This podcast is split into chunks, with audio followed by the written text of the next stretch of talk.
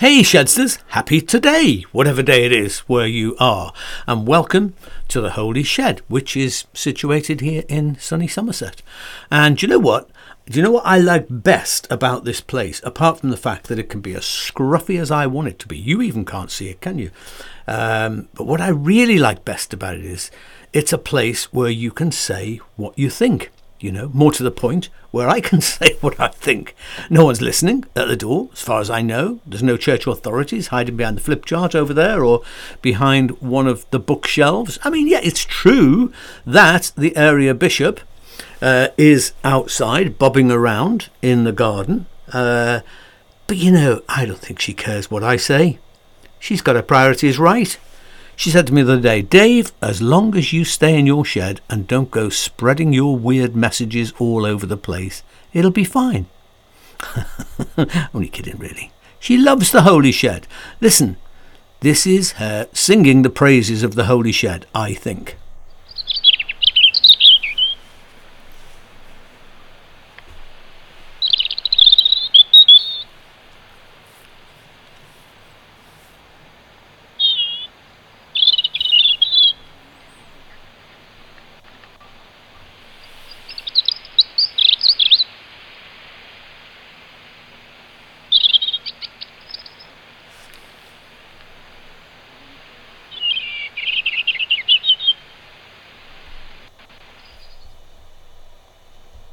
I mean, look, she she could be telling me off in Robin, but I think that's a hymn to the Holy Shed, don't you? Oh, and by the way, look at this, which we saw this week down on the coast, bobbing around on the rocks. It's only a freaking wheatear, guys. I haven't seen a wheatear in years and years. And such a look at the little legs, such a delicate little precious. And you know, they were all there was I don't know, there was at least half a dozen of them bouncing around, finding whatever they found to scrabble around at in cracks in the rocks. And, you know, when they just s- stay there long enough for you to just concentrate your lens on them, what a pleasure that is. But anyway, getting back to what I was saying, um, it's always puzzled me why there is this problem with questioning things in church, why some people, you know, go apoplectic at the idea that you, you're taking a different view to the commonly held view or the authorized view of this particular church. Uh, it seems amazing to me that there is such a kind of heavy handed requirement that you believe what really amounts to, at times, six impossible things before breakfast. I mean, you should at least be able to say, uh, I'm not sure about that one. or better still, shut the front door. Are you seriously asking me to believe that? Anyway, this here, this holy shed, is basically the naughty step, you know, where you can ask, doubt, disbelieve, whatever, and still find that your place is reserved here, even if you disagree with me, by the way. I sometimes want to just stand up at the back of a church and say, People, it is okay for you to engage your God given brain in church. Because some people, you know, have massive brains and they you know work in all kinds of spheres of life where they use critical faculties and so on maybe educationalists or whatever but there's something strange about coming through the doors of a church entering the church sort of frontier that it seems as if you, you hang the brain up at the door sometimes. And uh, I just want to say to people look, you are not supposed to arrive at the pearly gates and hand in a theological brain hardly used, you know, still got lots of miles left in it.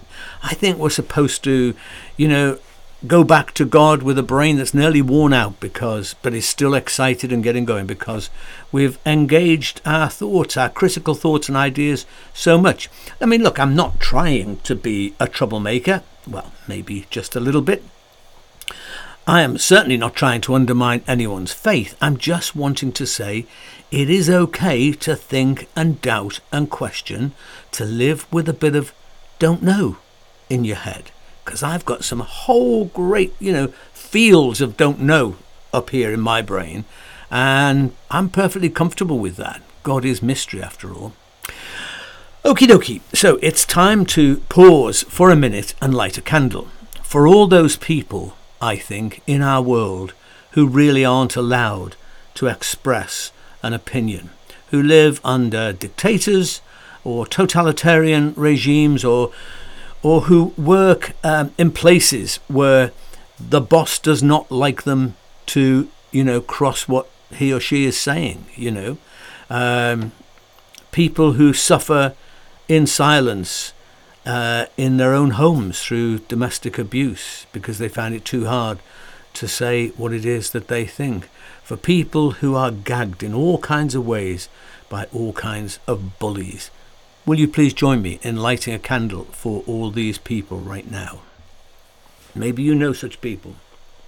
Maybe you feel you've been gagged yourself. Then light it for your own self as a statement of determination that you're going to speak your truth.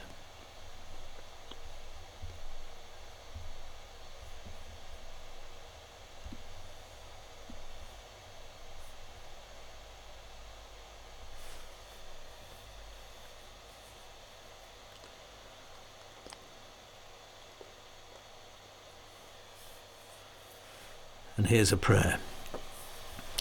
God grant us serenity to know that even when our voices are silenced, they are heard. Courage to speak our truth, even when it's not welcome. And wisdom to find the right time, the right voice in which to speak. Amen.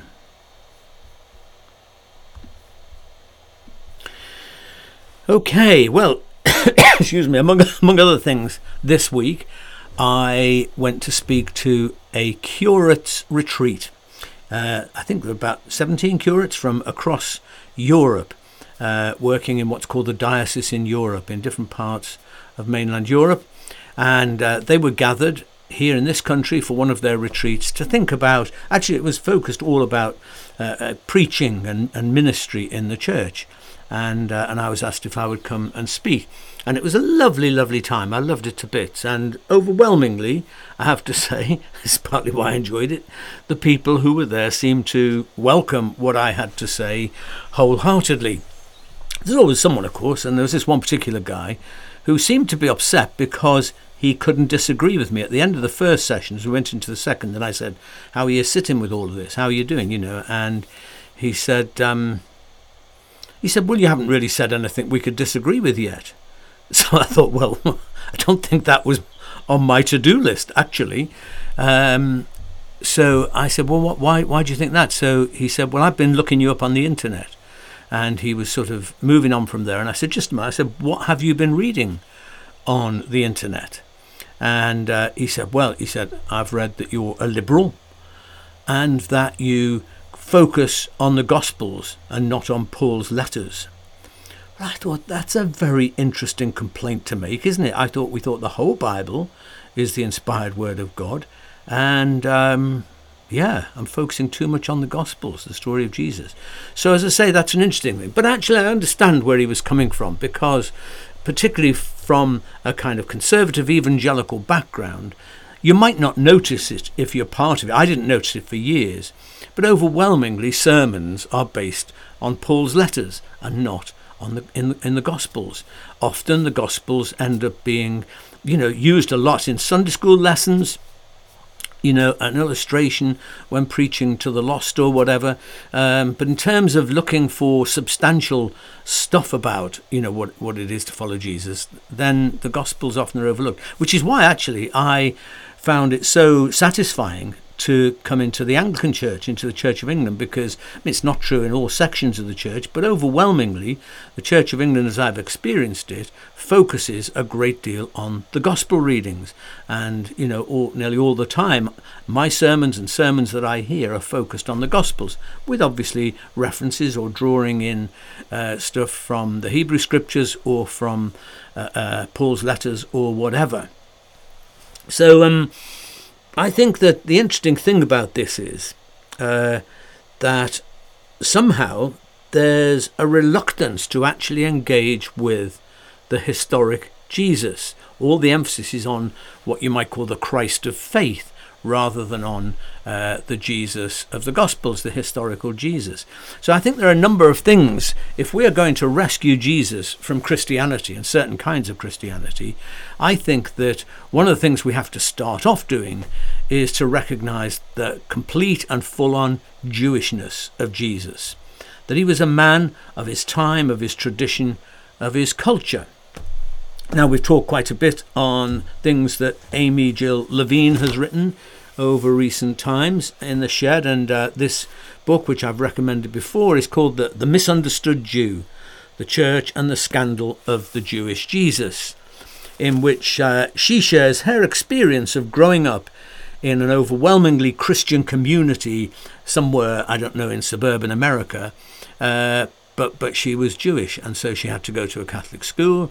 And one of the things she talks about here is a heartbreaking point where a little girl, one of her friends at school, I don't know, they may have been about eight or something. One of her friends said to her, "You killed Jesus," and Amy Jill AJ was just you know shattered at this suggestion because uh, as far as she was concerned, he's one of ours. Um, so yeah, I think that we have you know very substantially lost the plot in understanding who Jesus was as a person. We've lifted him, wrenched him actually out of his historical context and placed him into uh, particularly probably modern Christianity and we've turned him into into a Christian, you know. So, I mean, we see him in the New Testament the bit of the Bible that contrasts, by the way, with the Old Testament, and I hate those designations. Of course, they're two separate lots of texts, but I think there must be a better way to talk about it than old and new, because straight away that says, you know, this one cancels out that one. And the fact of the matter is that Jesus, um, his Bible, his scriptures were the Hebrew scriptures. Um, and, you know, so that was the world the intellectual world, the spiritual world that, that he lived in. We see Jesus as the founder of something new, Christianity. So, you know, he's seen as part of Christianity instead of part of Judaism. Uh, and yet, everything about Jesus is Jewish. He was a man embedded in a culture, in a historical moment in time in first century Judaism. More importantly, his message is embedded in Jewish faith and scripture. You know, themes like the kingdom of God that we think Jesus invented and Christians invented, you know, they were completely familiar. This was a completely familiar theme to his audience. He gave it a particular spin, he brought a particular content into it, but not something from outside of Judaism. What he was doing was going to the heart of Judaism and bringing people back to that heart and core of the faith that was, you know, what, what they were already identified with. Um, so, you know, in biblical times, there wasn't really a thing called Judaism. It's worth remembering that, uh, i.e., a faith or a religion as a thing or an entity. Um, there were Israelite people with their own understanding of and their own connections with God, uh, but you know, there wasn't a sort of separation that this is the religious side of their life, which is Judaism. That came a heck of a lot later. Um, also, you know, in the early era of the church, Christianity, you know, was not a thing. It took a long time. It looks it, it took centuries to form. Actually, uh, Jewish followers of Jesus uh, saw this as very much a part of the landscape of their own faith, and many non Jewish followers of Christ who, who came in uh, were people who had sympathy with that faith. And so, you know, Jewish faith has always had layers, by the way, you know, circles going out, if you like. Uh, there were people who were, you know, the kind of hardcore Jews, but then there, there'd be people who are described in the New Testament actually as God-fearers or God worshippers, pagans, you know, who were sympathetic to the faith of the Israeli people, Israelite people. And I think an awful lot of Paul's preaching as he travelled around the ancient Near East was directed at those people, the people who were the God-fearers or the God worshippers. And then, of course, there's this whole thing which Marcus Borg wonderfully brought to us while he was still with us. This uh, these categories of pre and post Easter, the pre the pre Easter Jesus and the post Easter Jesus, and sometimes you know Jesus Christ, which of course is not like you know Christ isn't his surname. Um, you know Jesus Christ, uh, Christ is is a designation, which means the anointed one, and so you know more accurate, it's Jesus, the anointed one.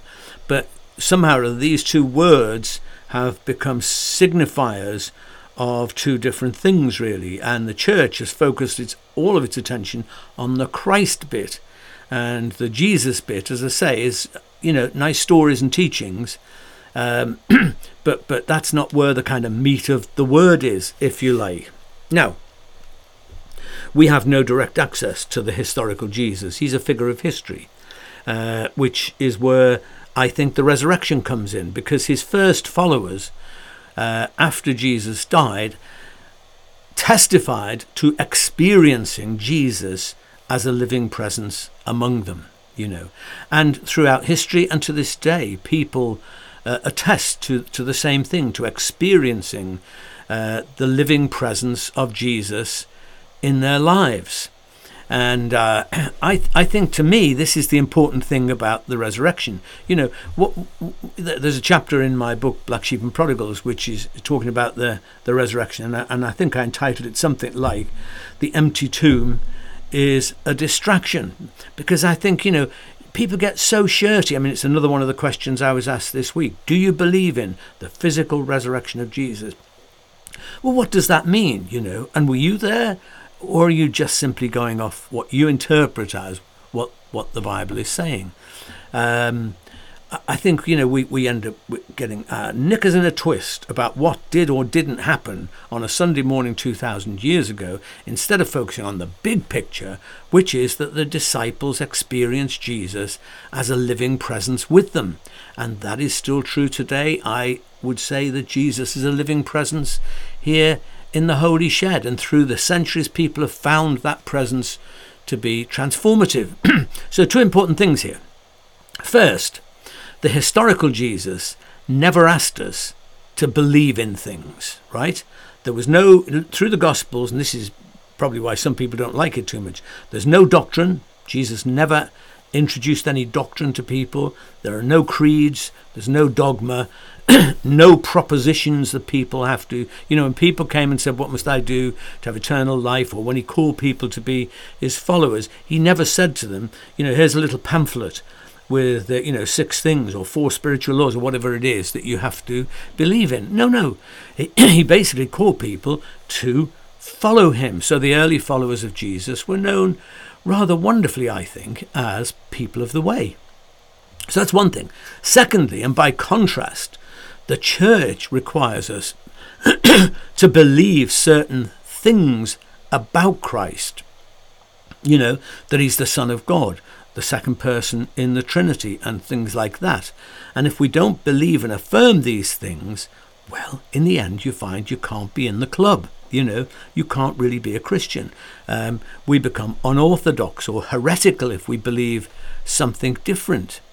And this is where I think we need a radical change in, in churches if we are to rescue Jesus, if you like, from Christianity. I need I think we need to start putting the emphasis on discipleship or following Jesus rather than on doctrine and beliefs. Um, I'm not for one minute saying that they they don't matter. Uh, I've got books and books of doctrine and beliefs here, and and I love it all. But is that really what matters? You know, look at the Sermon on the Mount. The Sermon on the Mount, eh, you know, is that there isn't a single word about what to believe in the Sermon on the Mount. Only words about what to do. You know, it's a behavioural manifesto, not a propositional one. And yet, three centuries later, the Nicene Creed was invented, which hasn't actually got a single word about what to do. It's only about what to believe. And if you don't believe these things, then you're a heretic, you're unorthodox, you're not part of our club. But there's nothing there at all about this is how you are supposed to behave in the world. This is how we respond to things in the political realm, in the social realm, in the personal realm, or whatever. Which were all things that Jesus did speak about. Christianity as a belief system basically requires nothing but acquiescence, you know. Uh, oh, yeah, which boxes do I sign? Yeah, yeah, yeah, yeah, you know. And suddenly we're accepted, you know.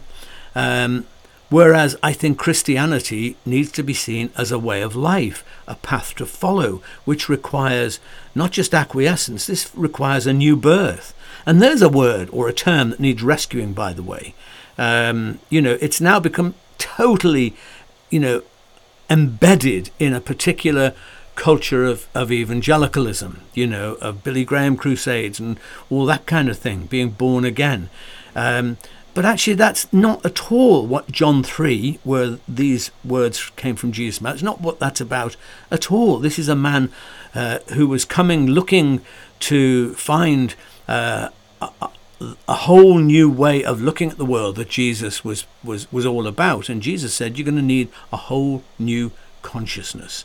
And that's what new birth is to me. It's about a new consciousness. You know, it's like the word repent, metanoia in the, in the Greek, which means to enter into a completely new mind, a new mindset, a new a new consciousness. Really, is the best term I think about it. You know, to to embrace Christianity as a way of life means to, you know, leave behind the the, the ego, to have new eyes with which to see the world and people in it. It's it's no wonder, really. I think that people have prepared to tick a few boxes, to accept fire, you know, four spiritual laws. To it's no wonder because actually that's that's no problem at all.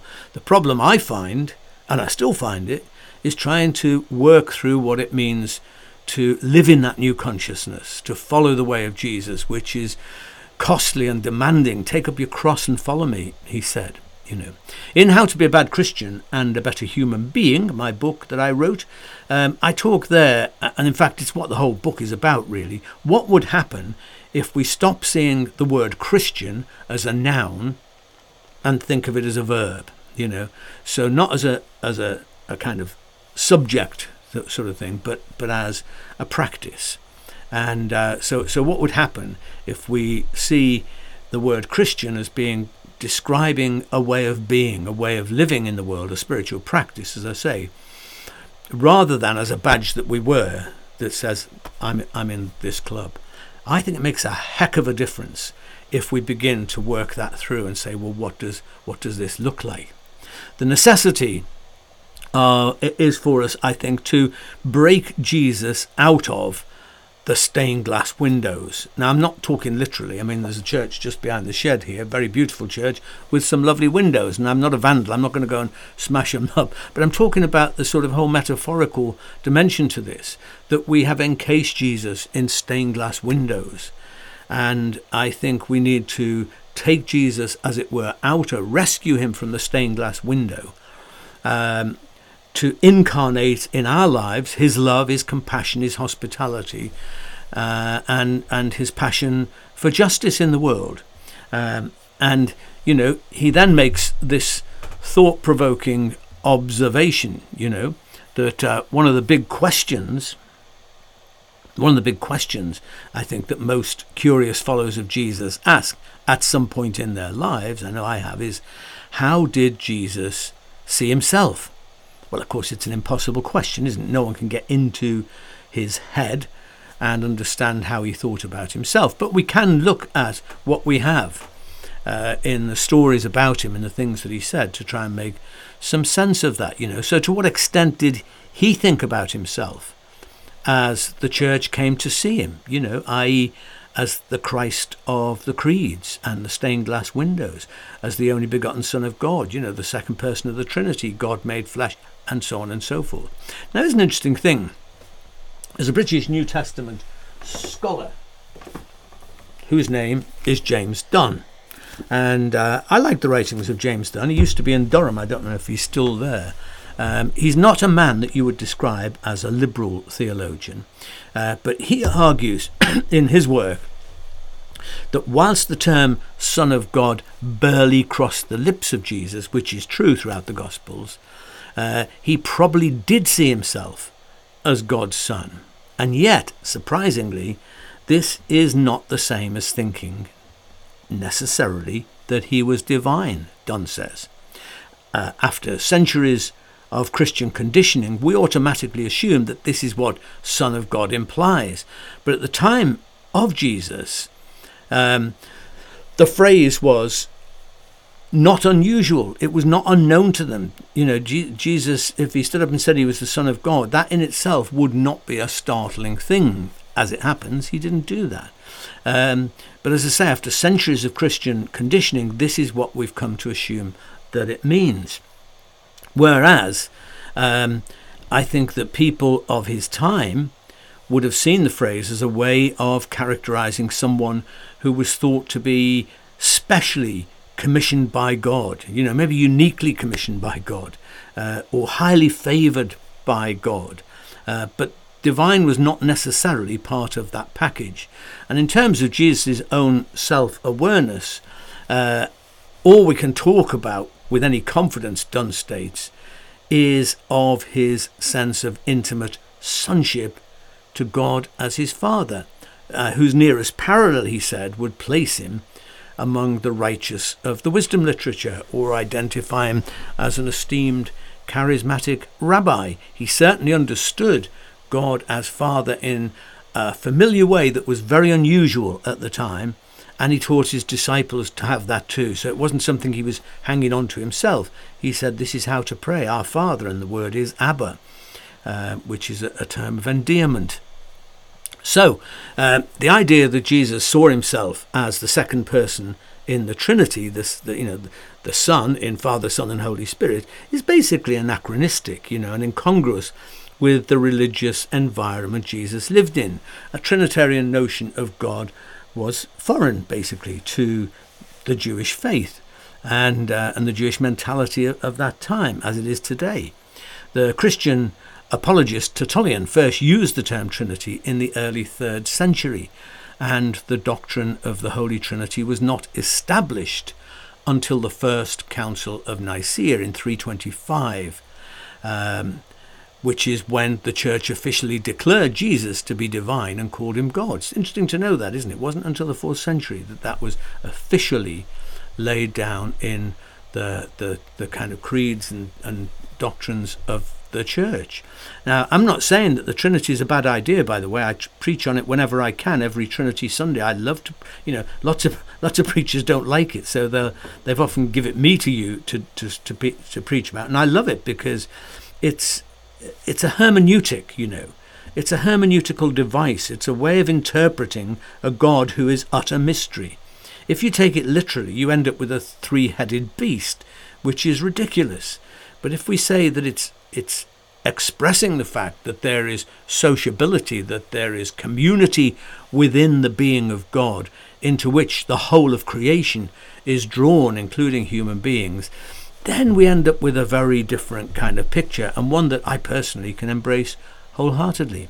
It's abundantly clear from the Synoptic Gospels, Matthew, Mark, and Luke in particular, that Jesus himself avoided grand titles and labels about himself. You know, his pre- preferred way of speaking about himself was as the Son of Man, a term which, in his own language and culture, denoted a human being in contrast to deity, and with special reference to human weakness and frailty. So you could say that, you know, bringing it into our own vernacular today, it was a way of saying, I'm only human.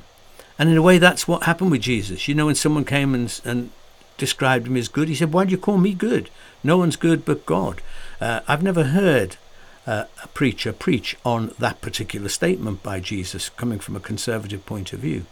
The phrase, the Son of Man, which is not a gendered term, by the way, probably better translated as the human being, appears 82 times in the Gospels. Jesus just about never uses the term Son of God, but um, he does 82 times in the Gospels, and it's only ever in the lips of Jesus, you know, leading to, amongst scholars, uh, an overwhelming consensus that this was a strong element in the speech of the original Jesus, that it's authentic and goes back to the historic Jesus.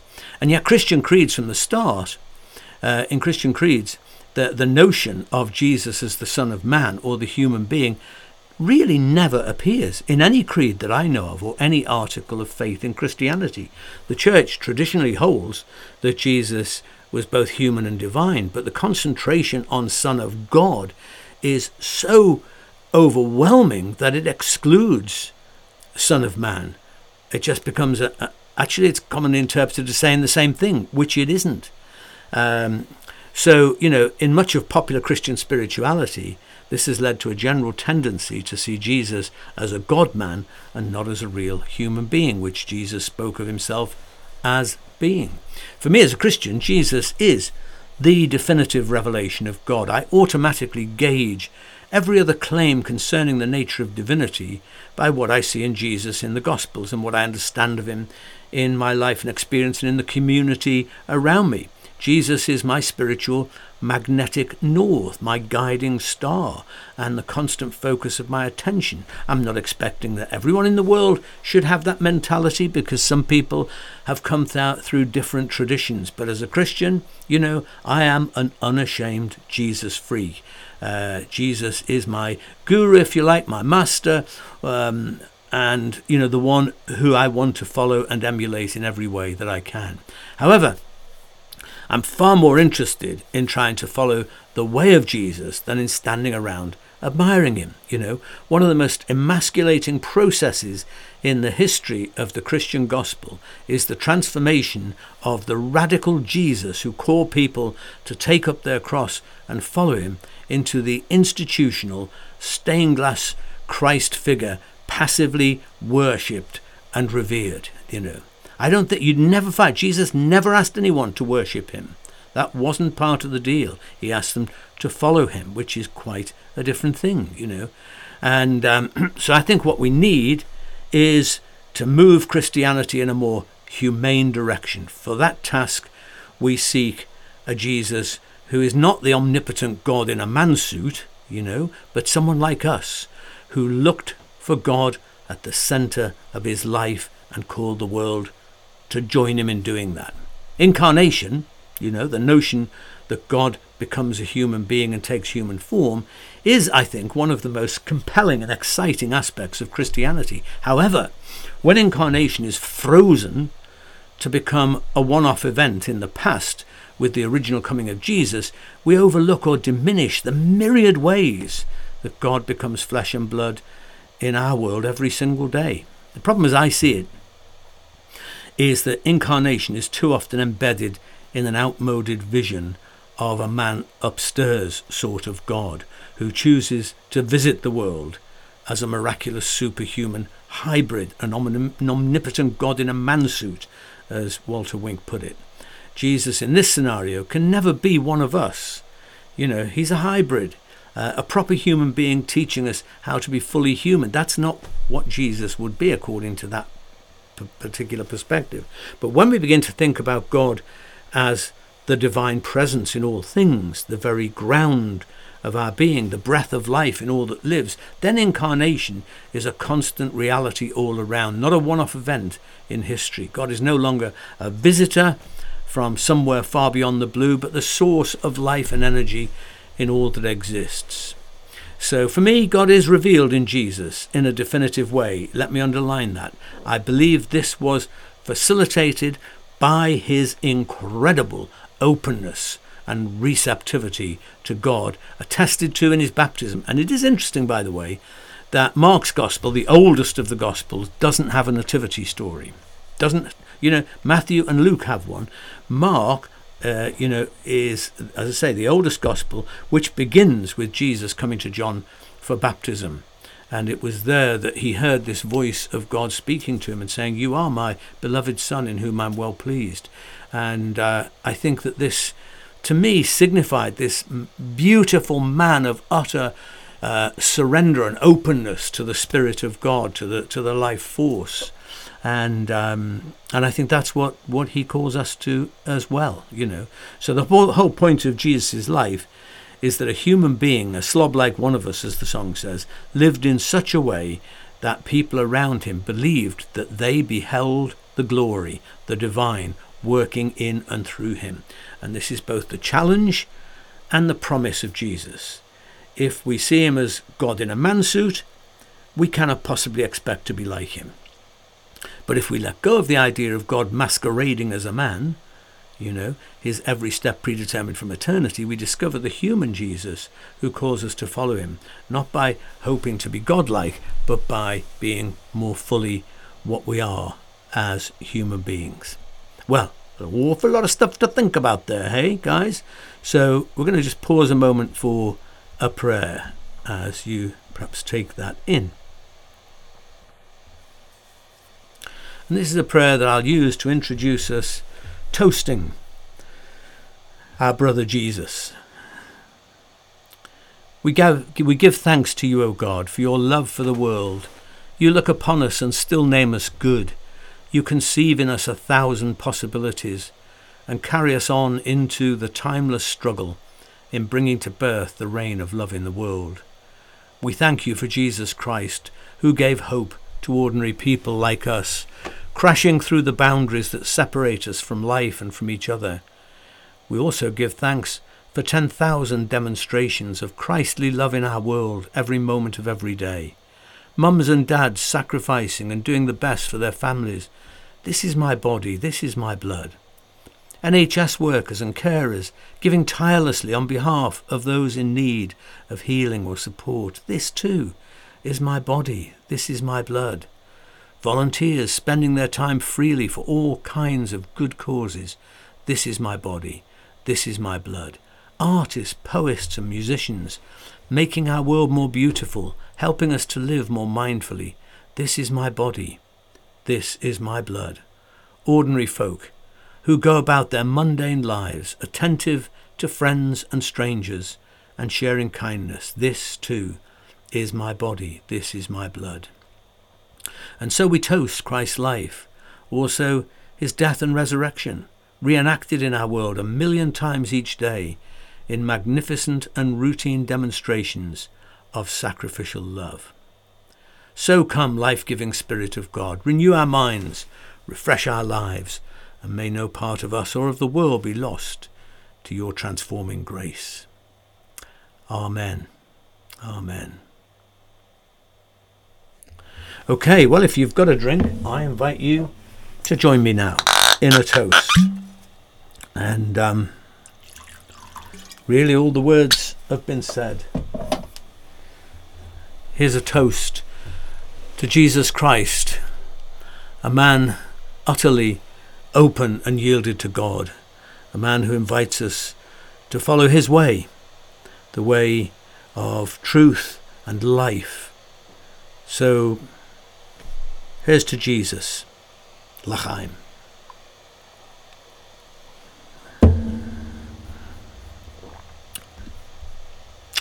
And there you go, that's about it really. If you like the Holy Shed, you like what I'm doing here, then you can support us by buying us a coffee or a whiskey or whatever. You just need to go to the coffee site. The link is there on your screen. It's also always at the top of the um, posts on the Holy Shed Facebook page. Thank you so much, guys, for all the support you give us, not just by buying us coffees and the like, but by the love and support and kind words that you send to us often. We appreciate that so much. So, uh, this week, just to let you know, on Wednesday, I am leading a soul space hosted by St Ethelburga's uh, Centre for Reconciliation and Peace. It's at twelve thirty in in the in, in the in the afternoon. In the afternoon, it is, isn't it? It is afternoon, PM. Um, and you can find details of that and how to link to it on the St Ethelburga's uh, website. And I'd love to have you join in if you can.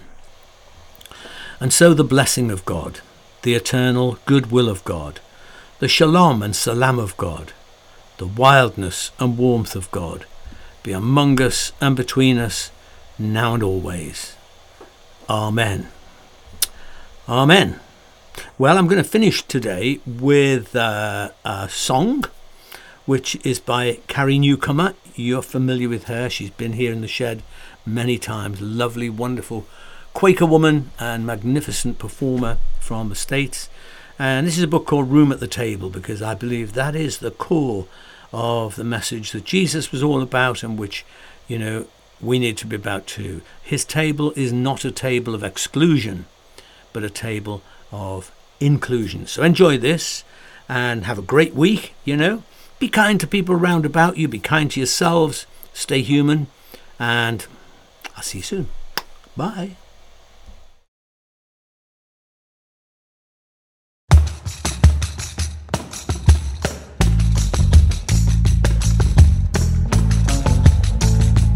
Let our hearts not be hardened to those living on the margins. There is room at the table for everyone. This is where it all begins. This is how we gather in. There is room at the table